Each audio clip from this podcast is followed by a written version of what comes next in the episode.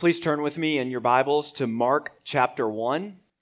Mark chapter 1, as I said, if you don't have a Bible, we have them available in the back. And if you're not familiar with the Bible, then you actually are in the right place. Because I'm just going to give you a super quick orientation to how to use this thing. And basically, you're gonna turn to the Gospel of Mark. And if you need to use the table of contents, that's fine. It is the second book in the New Testament. And you're going to see a bunch of big numbers throughout this book, this Gospel of Mark. 16 big numbers because there are 16 chapters. So the big numbers are the chapter numbers, and the little numbers are the verse numbers. So this morning I'm not going to be flipping around a ton. We're going to be camping out in chapter 1, and we're going to be looking at verses 14 to 20. So if you look at the little 14 all the way to the little number 20, that's what we're going to be studying. And frankly, this is not out of the ordinary. This is what we do every single week here at River City Baptist Church. We open and unleash the Word of God, and we basically just pick up where we left off. So I am making my way through the Gospel according to Mark. And you may not realize, but there's actually a sermon series title. This has appeared, I think, on social media. Jewel Evans has created some nice graphics. And the sermon series is titled, Jesus Immediately. Isn't that good? It's not original to me, but it's good. Jesus Immediately, because, like I said last week, the word translated immediately in English shows up 51 times in the New Testament, 41 of which occur in the Gospel according to Mark. So this is a journey through Mark's Gospel, which is a way for us to encounter the person of Jesus. As I've said, it's the earliest of all four Gospels that was written. Mark himself was not a disciple of Jesus, but he was a close associate of Peter, who was. So in many ways, the Gospel of Mark is like the memoirs of Peter, and we are introduced to Peter, Mark's primary source in our story today. He goes, initially at least, by the name of Simon. Well, Yeri read the passage for us. It's kind of a meat and potatoes passage. I was thinking about this on the way over. The thing about expositional preaching, which just means letting the Bible set the agenda for the content of sermons and for the life of the church, rather than taking our ideas and imposing them on the Bible or trying to find justification from the Bible to support what we want to talk about. Expositional preaching is just trusting God. You know better than I do what these people need. So we're just going to march through passage after passage through your word. And as I was driving here, I just realized, not that I don't like verses 14 to 20, far be it for me to say that, but there are some passages in the Bible where they're complex. There's difficulty there. So it's interesting to try to untie the knots. There are other passages that are perhaps just kind of more obscure, and so you haven't thought about them in a while, and so it can be interesting to revisit them or even to explore them for the first time. Our passage today is super important. This is not a statement about importance, but it is meat and potatoes. It's like we're going to eat at Applebee's right now, and we are just going to see. And the reason I say it's meat and potatoes is because there's nothing particularly difficult about it. There's nothing exotic about it. There's nothing entertaining about it, but it has packed within it some of the most important themes in all of the Bible in just 7 verses. So I have 3 points, but before I give you those, I'm going to just kind of, because there's so much going on in verses 14 to 20, because there are so many massive biblical themes, I want to give you a main idea sentence. If you're not a note taker, become one for the next 8 seconds, okay? A main idea sentence that will help you. And if I'm doing this correctly, then the main idea that I'm giving you will also be the main idea of the passage, because expositional preaching is trying to make the main idea of the message the main idea of the passage. And I think that the main idea of this passage is this. Because the kingdom of God has dawned in Christ, because the kingdom of God has dawned in Christ, we must turn to him in faith, follow him in obedience, and bring others along. Because the kingdom of God has dawned in Christ, we must turn to him in faith, follow him in obedience, and bring others along. So the 3 points kind of arise right out of there. Number one, turn and trust me. These are the things Jesus is saying to us through this passage. Number one, turn and trust me. Number two, come and follow me. And number three, bring others too. Turn and trust me. Come and follow me. Bring others too. First, turn and trust me. Look there at verse 14. After John was put in prison, Jesus went into Galilee proclaiming the good news of God. Mark, in classic Mark style, doesn't indulge our curiosity with a lot of details about what happened to John the Baptist. He just kind of tells us the headline. After John was put in prison, and then he moves on. Although Mark will, in chapter 6, give us a flashback, and he'll give us a little bit more details about what actually happened to John the Baptist. But here, that's not his focus. What he's trying to do here is just give us a kind of time marker to help us know that we need to flip the page, as it were, because just as John the Baptist's ministry abruptly ended, Jesus' public ministry is taking off. And it says Jesus went into Galilee, which means he's moved at some point from Nazareth, his hometown, into this region in northern Palestine, which will become, as we'll see in future weeks, the base of operations for his ministry. And what is that ministry? What is Jesus doing up there in Galilee? Well, Mark tells us he is proclaiming the good news of God. Proclaiming the good news of God. This is significant because we're still at the outset of this book, and Mark is wanting to make it crystal clear. He is going on record lest we miss it. Just as he did in verse 1, remember? Chapter 1, verse 1, this is the beginning of the gospel, the beginning of the good news of Jesus, the Messiah, the Son of God. Well, here he wants us to realize that Jesus is going to do, we're going to see Jesus in the pages of Mark's gospel doing lots of stuff, many wonderful things. But with the exception of his death and resurrection, there is one thing that is preeminent, and it's the thing Mark tells us first. What is Jesus doing? Does it say in verse 14 that Jesus went into Galilee healing the sick? No. He didn't go into Galilee raising the lame. He didn't go into Galilee trying to overthrow social structures, run for political office, angle for worldly influence. No, he went into Galilee with one preeminent mission. Not his only mission, but a preeminent task, and that was to proclaim a message. And thankfully, we don't have to guess what that message was, because that's verse 15. This is John's shorthand summary of what Jesus was proclaiming. Verse 15, "The time has come," he said, "the kingdom of heaven has come near. Repent and believe the good news." There are two Greek words that get translated in your Bible as the English word time. Two different Greek words that show up for you as one English word, time. Chronos and kairos. Okay, chronos, and you can kind of hear our word chronology there. Chronos refers to the moment-by-moment passing of time. Kairos refers to a particular significant moment in time. It's kind of like the distinction between the words historical and historic. Historical just means anything that has happened in the past. Historic means a momentous event in history.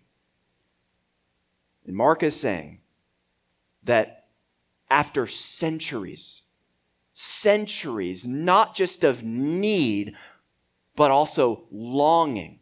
The Israelites in their scriptures have been leaning toward this kairos, this moment, this decisive turning point in human history. Verse 15 is like the closest thing you're going to find in your Bible to a press release from heaven. That's how it's functioning. This is what Jesus is on the scene to do and to proclaim. And it has everything to do, Jesus says, with the kingdom of God. This expression, kingdom of God, will occur 14 times in the Gospel of Mark. This is the first one. And it would have signaled to the original hearers, especially if they were familiar with the Hebrew scriptures, it would have signaled God's reign over all things, especially the affairs of earth. In other words, kingdom is not so much. I have little daughters, so when I think of kingdom, I think of Elsa and Arendelle. You know, I think of a particular piece of real estate. I hear kingdom and I think geography. But in the Bible, kingdom is not so much about location as it is about power. God's kingdom is a statement not about geography, but about rule. And so a better word maybe to think about what the Bible means by kingdom is the word kingship. Jesus is saying that the kingship of God has come near. And the reason he can say that, is because he is the king. In other words, the kingship, the kingdom of God has come near because you're staring at him. In me, Jesus is saying, a new day is dawning. In me, the never beginning, always existing, all powerful God of the galaxies, the Lord of heaven and earth, is making a personal appearance on earth.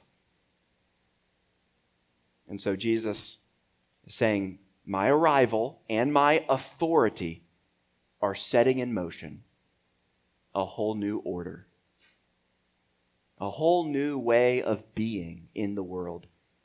Now, of course, as we're going to see in coming weeks, this whole new order, this kingdom was badly misunderstood by his disciples and others because Jesus was the king they needed. He wasn't the king they wanted. They wanted someone to come and launch a political revolution and overthrow Roman rule. See, the Israelites largely read their scriptures assuming that the coming of the Messiah and the ending of sin, Satan, and death, the coming of the Messiah and the overthrow of their oppressors, the coming of the Messiah and the dawning of the new heavens and new earth would occur simultaneously. But God doesn't operate according to our expectations or our timeline. And God is bringing this about in two stages. Jesus came to inaugurate the kingdom, but not to consummate it. And this is so important to understand if you're going to be able to read your Bible and track with what's going on, because there is a tension in the pages of your New Testament in particular that you are not meant to explain away, but you are meant to embrace and live within. And that tension is that we are living in the time between the times, the now but not yet, where Jesus has come once to save, but he will come again to judge and to make all things new. Israel expected one coming and for it all to happen at once, but Jesus is on the scene to say, and that's why my main idea sentence said, the kingdom of God has dawned in Christ. We don't have it in full yet, but we've been given an appetizer, a foretaste of what is to come in Christ. And that's what he was proclaiming in Galilee. And by the way, the kingdom he's bringing, I mean, you might compare what I just described, like the two-stage, present dimension, future dimension, now, not yet, this overlap of the ages, the time between the times that we're inhabiting. And you may think, well, that's inferior to what Israel was expecting. Wouldn't it have been better if he had just overthrown Roman rule and gotten it all done with? Well, the answer, first of all, is no, because we wouldn't be here this morning worshiping the Lord. But also, what Jesus did wasn't only more subversive the way he went about it, it was more miraculous, because he wasn't on the scene just to effect some surface-level changes in the halls of power. He was on the scene to radically reconfigure the halls and the rooms and the closets and the crannies of human hearts. That's why he's here. That's why he's on the scene. And he's preaching the gospel, Mark tells us. But of course, he is the content of his message in a way that I thankfully am not. Jesus is preaching the gospel, and he is the gospel, the good news of God. He pointed to himself, and we point to him. Well, the first half of verse 15, look there. I love seeing the top of your heads, because that means you're not just taking my word for it. The first half of verse 15 is about what God has done. The second half is about what we must do. Jesus says, in response to the dawning of this new day, this new order, the inauguration of this kingdom, repent, therefore, and believe the good news.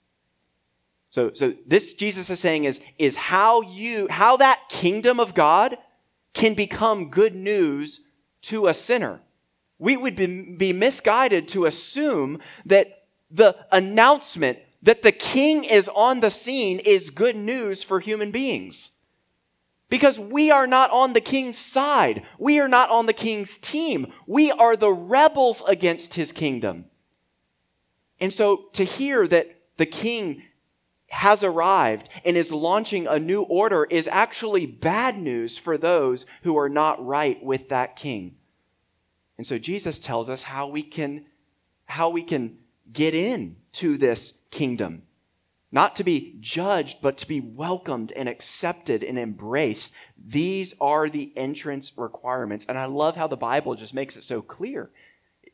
Jesus doesn't leave it up to us to figure out what steps we have to do, what things we have to accomplish, what pilgrimages or holy sites we have to visit. It's just so strikingly simple. It's just two things, really just one if you look at it, two sides of the same coin: repent and believe. Repentance means turning away from something. Faith or belief means turning to something. I have to admit that as I've gotten to know Richmond, I have found myself on more than one occasion driving not just on the wrong street, but on the wrong highway. All right, you know, I've been thinking I'm on, say, 64 West, but realizing somehow I got on 95 North, and so I'm like, oh no, and I don't even know enough to know how to get to 64. So I turn on the Apple Maps, and all of a sudden the thing is like freaking out, and it's like, okay, you need to take the next exit and make a U-turn. You are going the wrong direction, and you didn't even realize it. Repentance is like that. Repentance is a moral and spiritual U-turn where we are going in one direction and we think that we have it all figured out. And all of a sudden, Jesus crashes into our experience. He crashes in to our sin, our following after our own heart in the wrong direction. And he helps us realize you are headed for destruction. You need to turn around. You need to make a U-turn. That is what biblical repentance means. It's a change of mind, and it's an accompanying change of behavior. But it's something that can happen in an instant, because repentance is just turning not just from your sin, but turning to the Savior. As the great Anglican bishop J.C. Ryle said, sin is being at peace, or when we're lost, we are at peace with our sin and at war with God. But at conversion, we become at peace with God, but at war with our sin. It's not, I mean, there is a war going on in your life, whether you're a Christian or not. The question is it a war with your maker or with your sin? Turning and trusting. That's what it means to repent and believe. And it's not just a one-time thing that you do to kind of step foot into the kingdom. That's why when I prayed earlier that we would be marked by a clear gospel, I wasn't only talking about evangelistic rallies. The clear gospel is not just what we need in order to get into the kingdom. It's what we need in order to live as kingdom citizens. The gospel is the good news that carries us along in the Christian life. It's been said that the gospel is not just the ABC of the Christian life, but the A to Z. And Christian growth is actually just one long exercise in not moving beyond the gospel, but moving ever deeper into it. That's what it means to be a church that is continually, in an ongoing way, obeying the words of our King in Mark 1:15, repenting and believing, turning and trusting. Oh, friends, hear me clearly. I say this from not my own authority. The Bible is clear about this. You can get to heaven without a lot of things. You can get to heaven without riches. You can get to heaven without education. You can get to heaven without a good family situation. You can get to heaven without health. You can get to heaven with pretty much everything the world holds dear. But you cannot get to heaven without repentance and faith. If you've never turned away from your sin and put your trust, your reliance in Jesus Christ, then the good news that I have for you is that you can just do it right now. The entire trajectory of your life could be changed in a moment. That's how simple it is. And Jesus' method of expanding his kingdom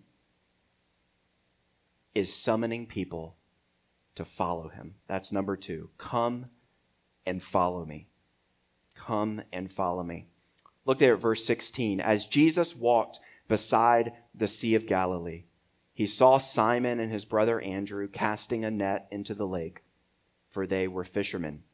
Perhaps some of you have visited the Sea of Galilee. I got to do it a decade ago. Listen, it's pretty generous to call it a sea. It's basically a glorified lake. It's like 8 miles by 13 miles at the farthest points. And in ancient Palestine, it was a hub for the fishing industry. There were 30 or so towns that dotted the borders of the lake that were fishing hubs. And just picture the scene for a second, because I think that sometimes when we read passages like this, the characters can be just kind of frozen in time, like they're on the old felt board from Sunday school, and they just don't seem real. They seem almost mythical to us. But this wasn't a mythical scene. This was an ordinary day in ancient Galilee. Along the shores of the lake, there was all kinds of sights and smells and sounds. You would have seen the hustle and bustle. You would have heard the commotion of commerce. You would have smelled fish, the good smelling fish, the bad smelling fish. I'm not going to make the joke about it being a fishy scene. That, fifth week, that's terrible. But it was an environment in which you have a lot of blue-collar workers. It's busy. There's a lot going on here. And an ordinary-looking guy begins to approach one particular boat. He comes to this ordinary pair of brothers in verse 16, Simon, who later will be called Peter, and his brother Andrew, and then in verses 19 and 20 to James and John. So those are two pairs of brothers, 4 people total, 3 of whom, interestingly, become not only Jesus' disciples, but form his inner circle of 3, Peter, James, and John. But the point is that Jesus is not swooping in from the sky. This is not a Marvel movie. He's just approaching these pairs of brothers. And from what we can glean from John chapter 1, it seems like Jesus already knew these guys, that they had had some kind of prior contact with them. So this is not just a stranger coming in sight unseen. They would have been familiar with this kind of new rabbi on the scene, which is precisely what's unusual about it. Because in ancient Judaism, rabbis never sought out students. Rabbis never recruited students. No, it was the pupils, the students, who had to apply, who had to interview, who had to seek out rabbis, but much like Lily and Mary Christine among us are doing as high school seniors, right? They're applying to be accepted into certain colleges. Well, that's exactly what happened with pupils and rabbis in the first century. But this rabbi is different.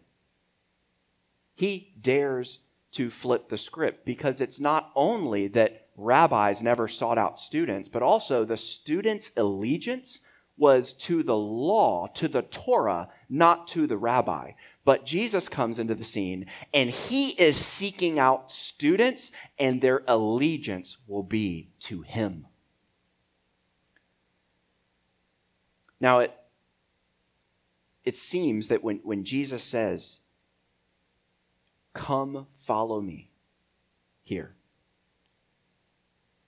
that there was clearly a lot of unknown baked into that invitation. Now, I do think these brothers had some previous contact with Jesus, but when he arrived and he said, "Come follow me," there was still a lot they could not have known at this point.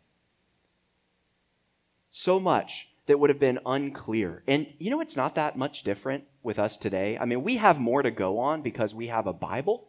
So in fact, it's really an embarrassment of riches in that sense, that we kind of know exactly what we're being called to. But if you've walked by faith and not by sight for any period of time, you know that following Jesus is not a predictable thing. It's an exhilarating thing, precisely because Jesus often doesn't give us all the details that we want to know when he calls us to walk by faith. Jesus essentially just passes a contract across the table and says, "Write your name at the bottom.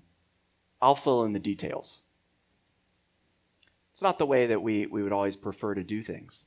But that's what's going on here on this ancient shoreside.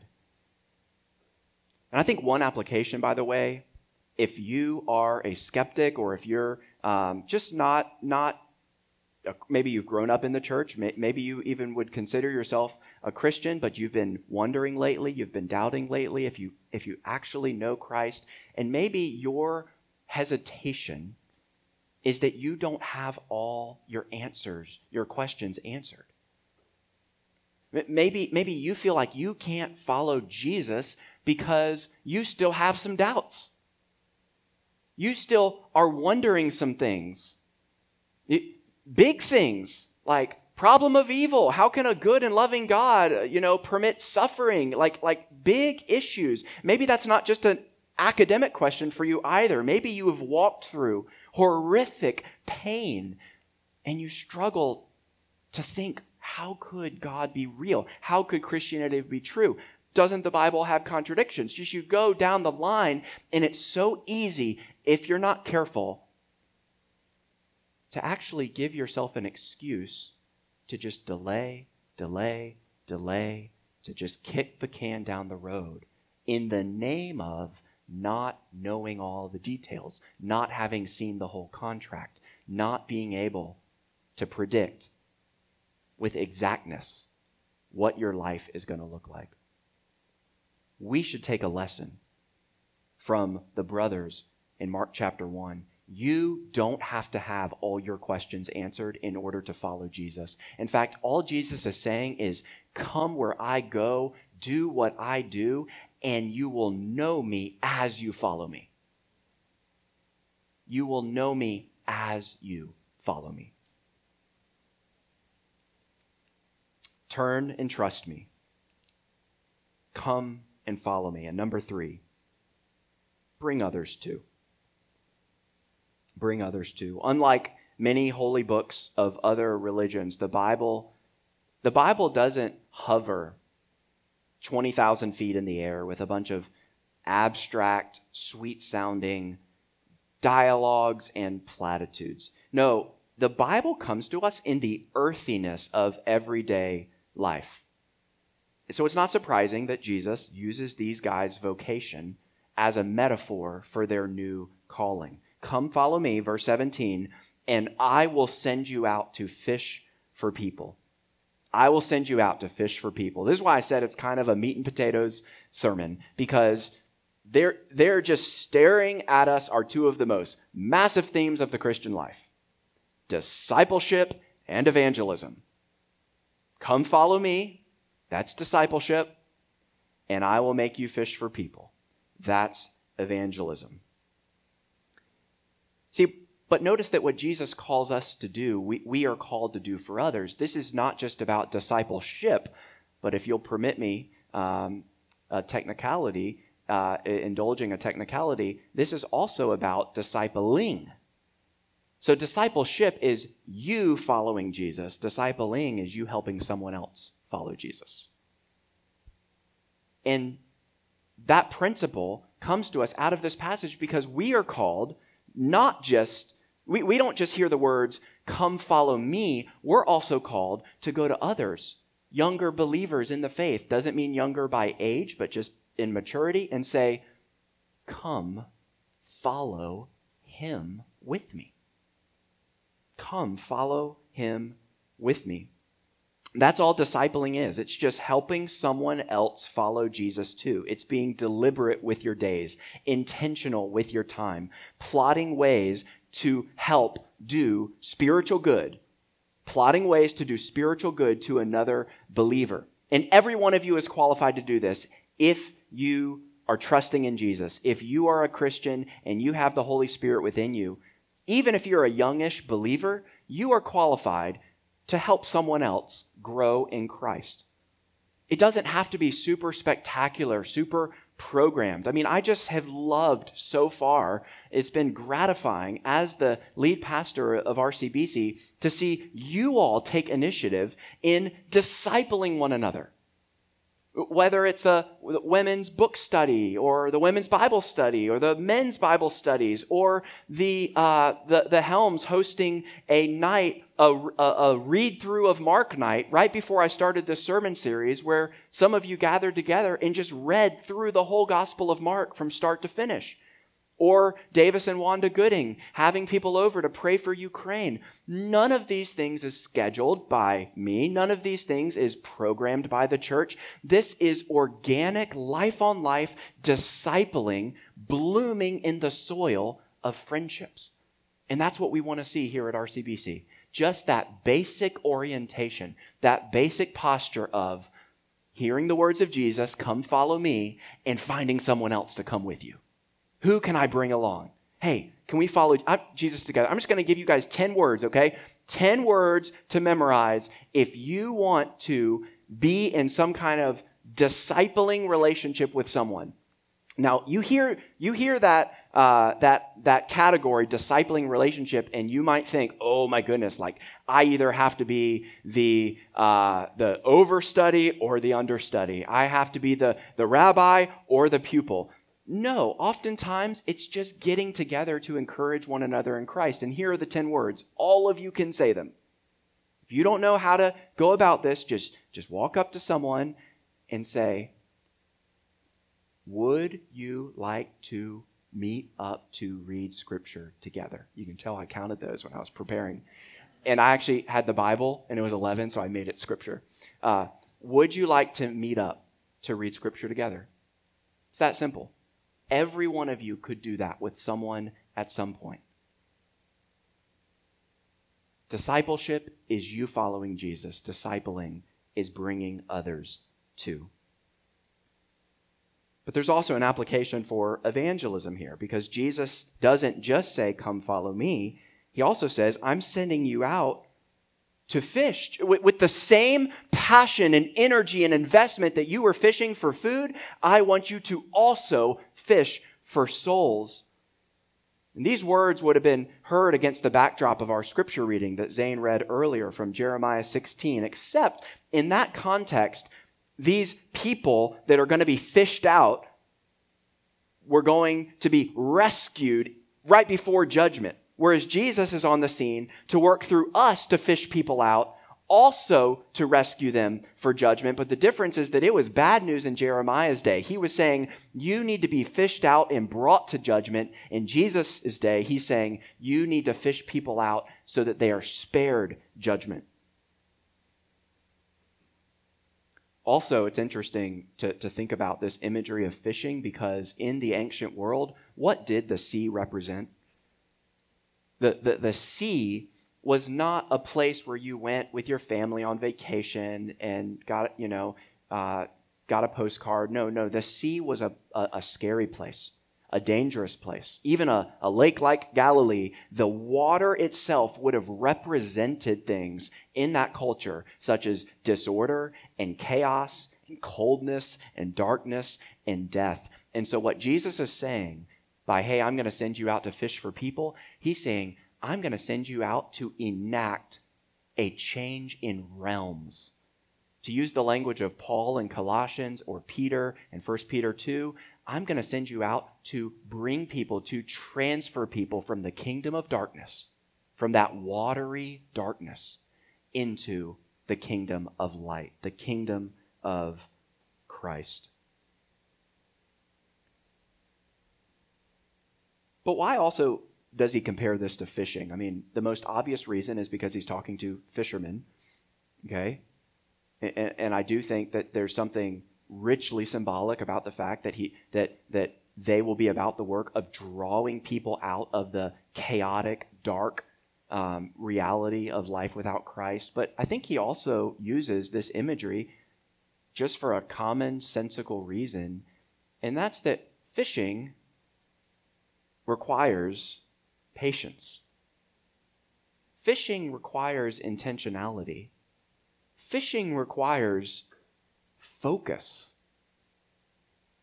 Fishing requires staying power. And that's a good reminder for us, because people rarely change in a moment. Now, conversion happens in a moment, but we don't even always know when that moment is. People are complex. We can't microwave the kind of growth that we want to see in people. We can't custom engineer the kind of heart change that we want to see. People are changed slowly over the course of time in relationship. In fact, what Jesus literally says is, I will make you to become fishers of people. In other words, there's going to be a process here, a becoming here. And this is not something, by the way, that any of us can opt out of. If you think you have the gift of evangelism, praise God. It's a real gift. But just because you don't have the gift doesn't mean you don't have the duty. My friend Max Stiles puts it really well in his book titled, you ready for this scintillating title? Evangelism. He says, quote, in a culture of evangelism, there is an understanding that everyone is engaged. Have you ever heard someone say, evangelism is not my gift, as if that excused him from sharing his faith? That's a kindergarten understanding of evangelism. All Christians are called to share Christ as a point of faithfulness, not gifting. Jesus didn't grab a bullhorn and invite the masses. He just walked up and summoned two specific pairs of brothers. The lesson for you is not to become an evangelistic crusader and hold a rally of 20,000 people by this time next year. That's not your goal. Here's your goal. Who is one person in your day-to-day life that you could share the gospel with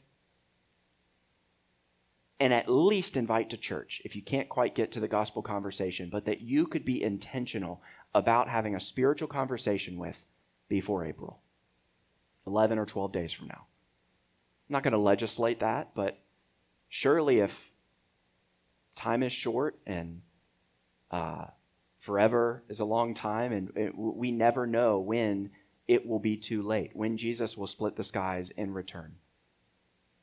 I would challenge all of you to think about who is one person in your life that you could talk with about Christ before April. Well, how did Simon and Andrew respond? Verse 18, at once they left their nets and followed him. And then Jesus keeps making his way down the shore. Now, three of them, Jesus, Simon, and Andrew. Verses 19 to 20, when he had gone a little farther, he saw James, son of Zebedee, and his brother John in a boat preparing their nets. Without delay, he called them, and they left their father Zebedee in the boat with the hired men and followed him. I wonder what Zebedee's reaction was to this. There must have been utter astonishment at he had built this likely lucrative fishing business to pass on to his sons, and what he must have been thinking here, I'm not sure. I do want to be clear, though, this wasn't the last time these guys ever fished in their lives. Jesus was redeploying them with a new mission and a new purpose. Now, there are, I think, two ways that this story can get easily misapplied, all right? I really, as I was preparing the sermon, felt these two ditches, okay? Number one, the way to misapply this story, maybe you've heard something like this before, is to basically say this, and this will really preach, this would be clumsy and unhelpful. And that is, look at these brothers and then look at how pathetic you are. I mean, these brothers had the courage to leave everything to follow Jesus. They left their professions. They left their families. What in the world are you doing with your little comfortable life? If you're going to obey this passage, then at the least, you need to start pursuing some kind of full-time ministry. At best, we would love to send you out as a missionary. If you really want to be on the varsity team in the kingdom of God, you need to leave it all and change your life tonight. Now, if Jesus were to physically appear to you in your job and tell you, in your office, and to tell you leave everything and follow him, you should listen to him and not to me. But because that's probably not going to happen, we are left with a little more mystery and a little bit more in the realm of wisdom than these brothers were on the shore side 2,000 years ago. See, it's not helpful when pastors or Christian voices imply that the best Christians, the really sold out ones, must leave their secular job to really do something for Jesus. But what if God doesn't want you to get out of your job, but wants to give you a new purpose in your job? I mean, think how foolish it would be if the application here was, okay, Peter and Andrew, James and John left the boat. So all of you, what's your boat? You need to leave your boat. Well, there are lost people on the boat too.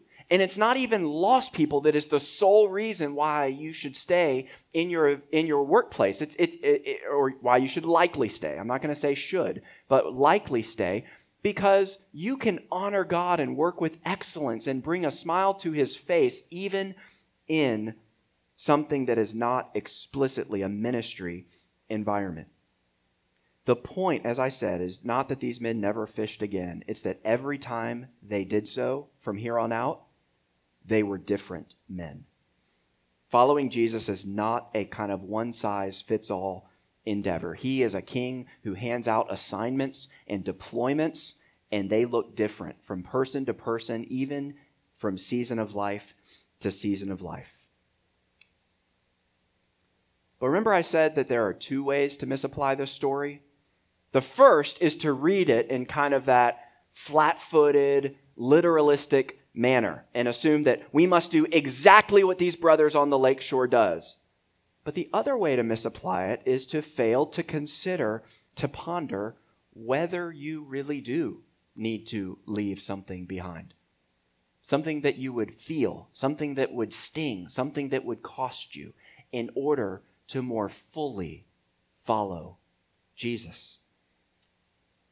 I mean, maybe the application for you is For some of you, maybe the application is that you should consider a career as a missionary overseas. We would love to send out as a launching pad people like arrows to the ends of the earth to take the gospel to places where it is desperately needed. So don't take my first potential misapplication and just say, it's not, I'm good. Maybe God is challenging you through this passage to do something different for his glory and his kingdom. So the two ditches, one would be sitting around waiting for a mystical call every day. The other would be not being open to the fact that he actually might be summoning you to radically change your life. And you know how you can know which you need? You know how you can know whether you ought to leave your job, whether you ought to go on the mission field, whether you ought to do something different for Jesus.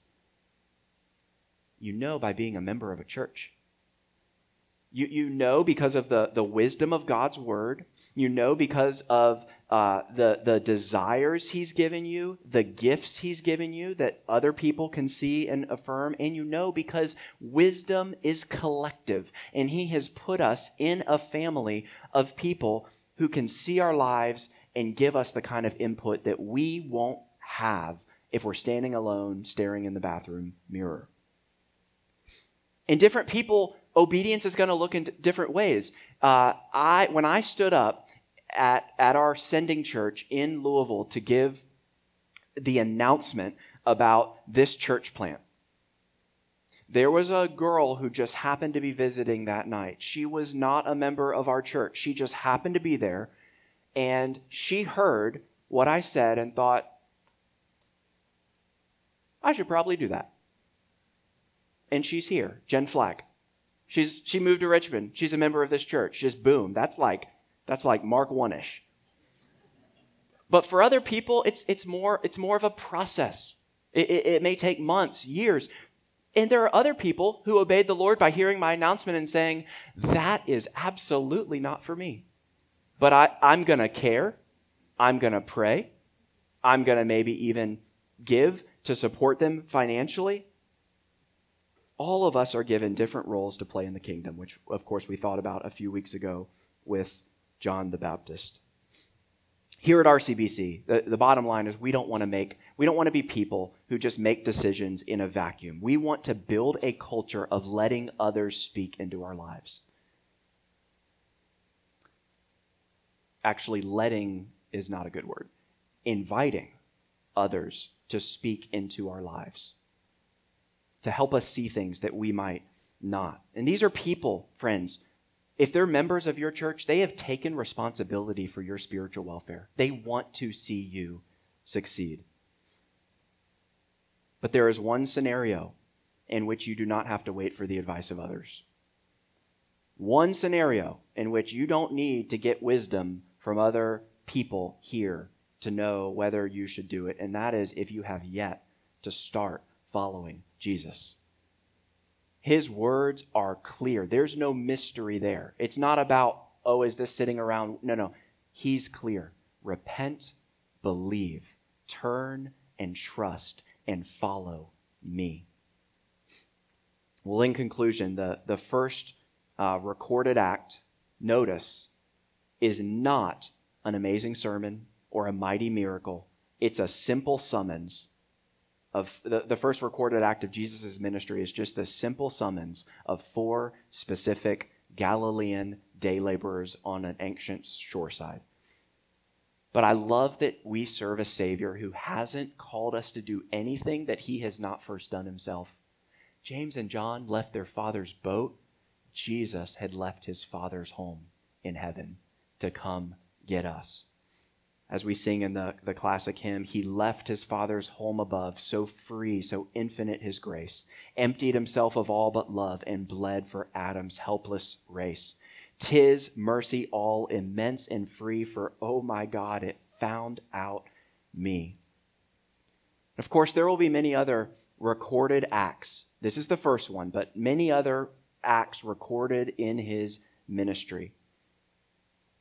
Remember how John the Baptist functioned as a forerunner? Well, he wasn't just a forerunner in terms of his message, but also his fate. Just as John the Baptist was arrested and imprisoned and ultimately killed, Jesus Christ would follow in his footsteps.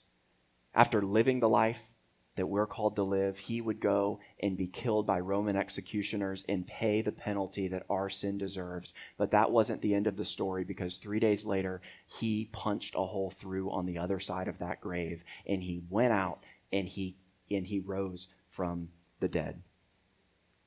The King is on the scene to proclaim a message that will never fail and to inaugurate a kingdom that will never end. Let's turn and trust him, come and follow him, and bring others too. Let's pray. Father in heaven, we thank you even for meat and potatoes passages. Lord, we thank you that we were forced this morning to think about themes of the gospel and repentance and faith and discipleship and evangelism and faith and work and all these things, Lord, which for a preacher can be discouraging because it can just feel like a lot of moving parts. So Lord, I just pray for my brothers and sisters here that you would, Holy Spirit, apply this message to their heart in a pointed and specific way, and help us all to live in community for your glory, to follow you together until the day we see you face to face. In Jesus' name we pray. Amen.